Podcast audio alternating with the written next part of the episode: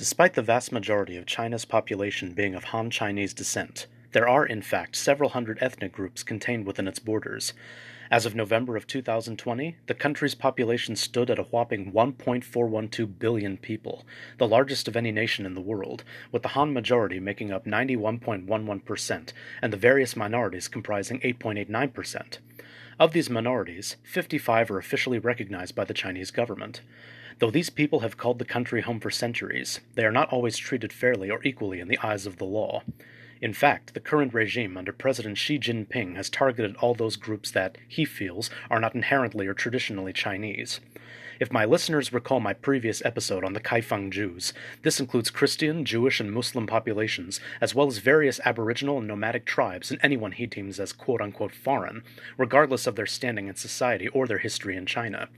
Of all the groups faced with this mounting persecution, however, perhaps none have it as bad as the Uyghurs.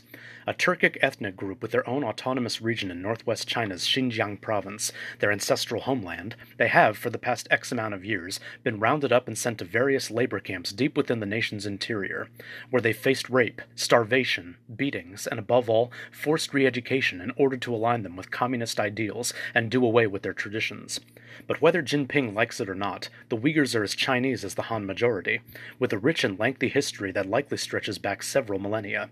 Who are the Uyghur people? What are their origins, and what future, if any, do they face in China? I'm Chester Sakamoto, your host, and welcome to the History Loves Company podcast, because history is shaped by all of us. As there's a great deal of contention between the Uyghurs and their Han Chinese oppressors, the origins of this fascinating people and culture remain somewhat obscure.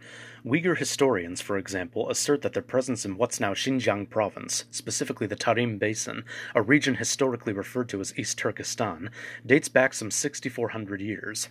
This claim, however, is contradicted by Chinese historians, who firmly state that the Uyghurs migrated to northwest China in the 9th century following the collapse of the Uyghur Khaganate in Mongolia, thus displacing the Han Chinese who had lived in the region since the Han Dynasty, 202 BC to AD 220.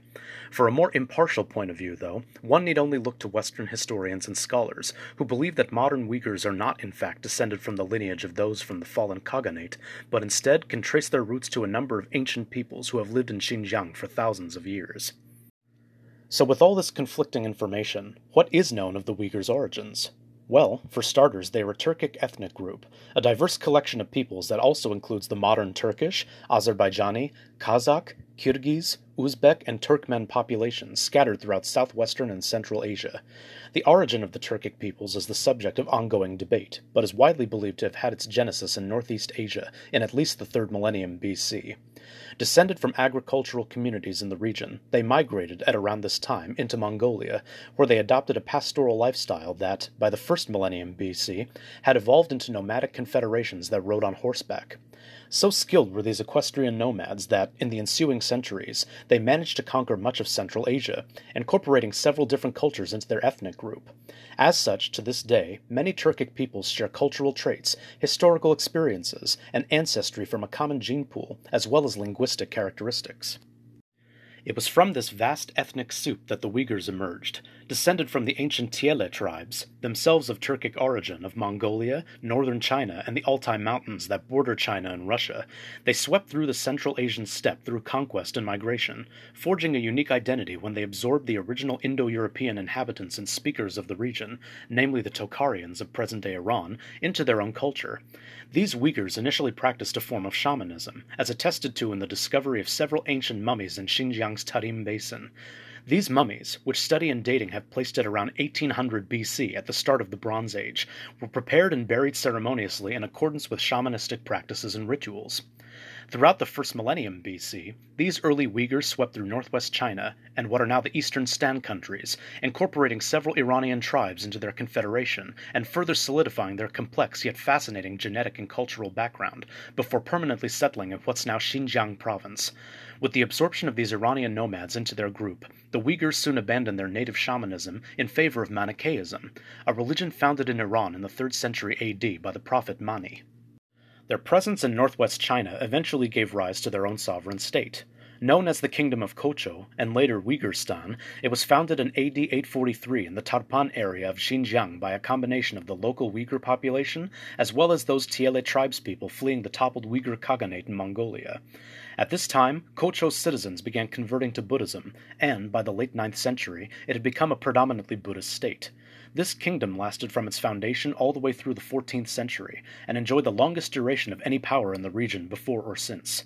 The only interruption it endured was the period of Mongol conquest beginning in the early 13th century.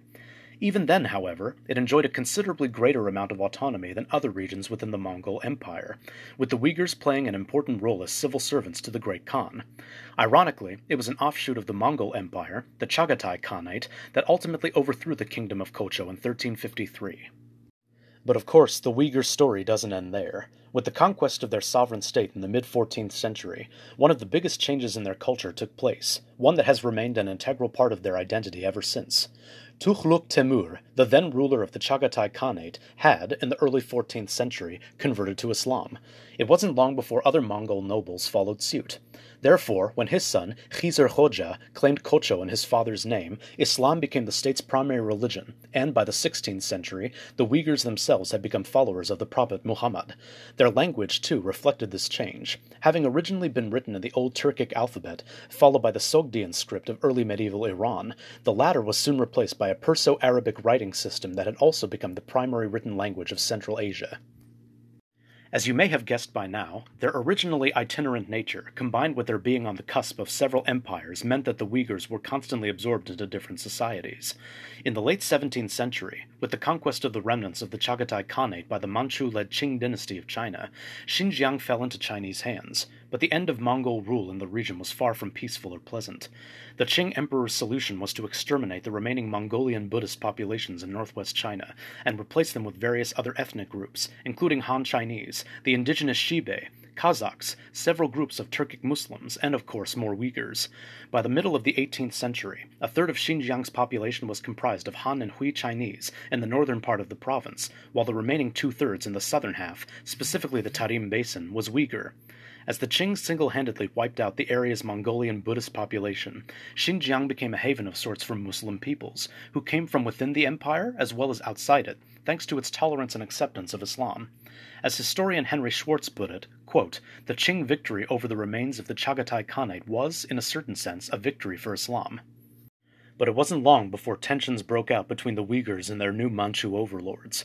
Although by 1765 they had established a presence in the capital of Beijing, which was clustered around a mosque in close proximity to the Forbidden City, several cases of abuse of power and misrule had caused them to revolt.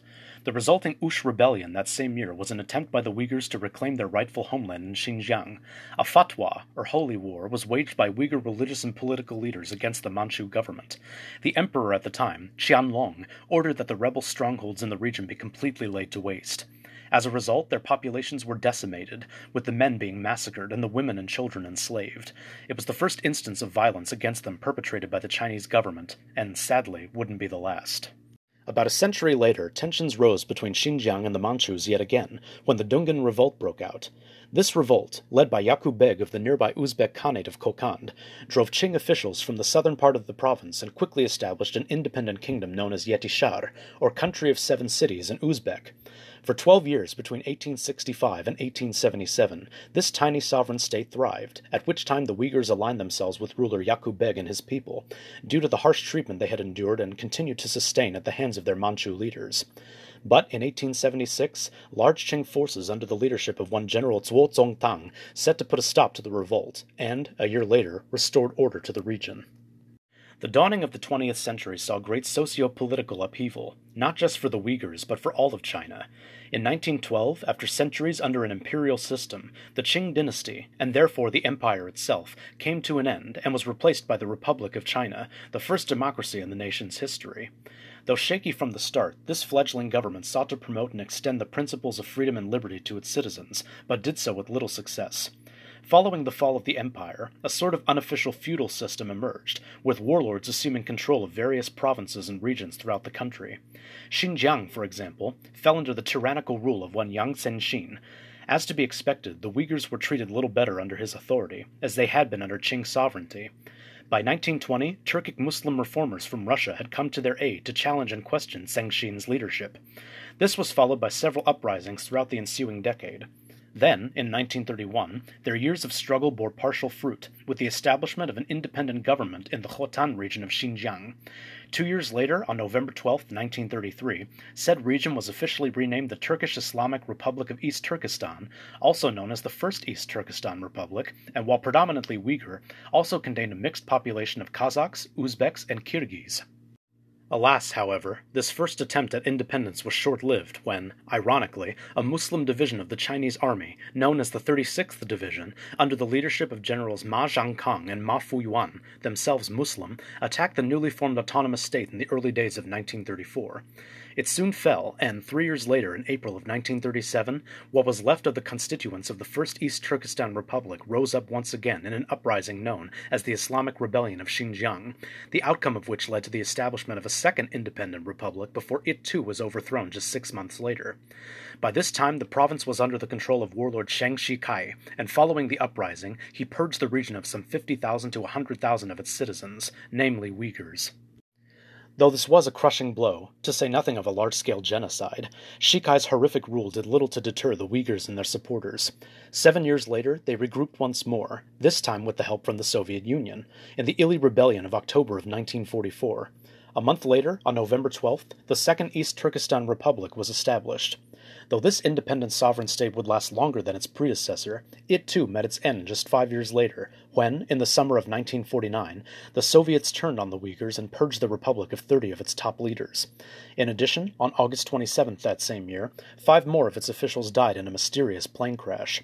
On October 13th, just short of two weeks after Chairman Mao Zedong declared the establishment of the Communist People's Republic of China, the People's Liberation Army entered the province and the East Turkestan National Army was incorporated into their own, thus ending the Second East Turkestan Republic for good.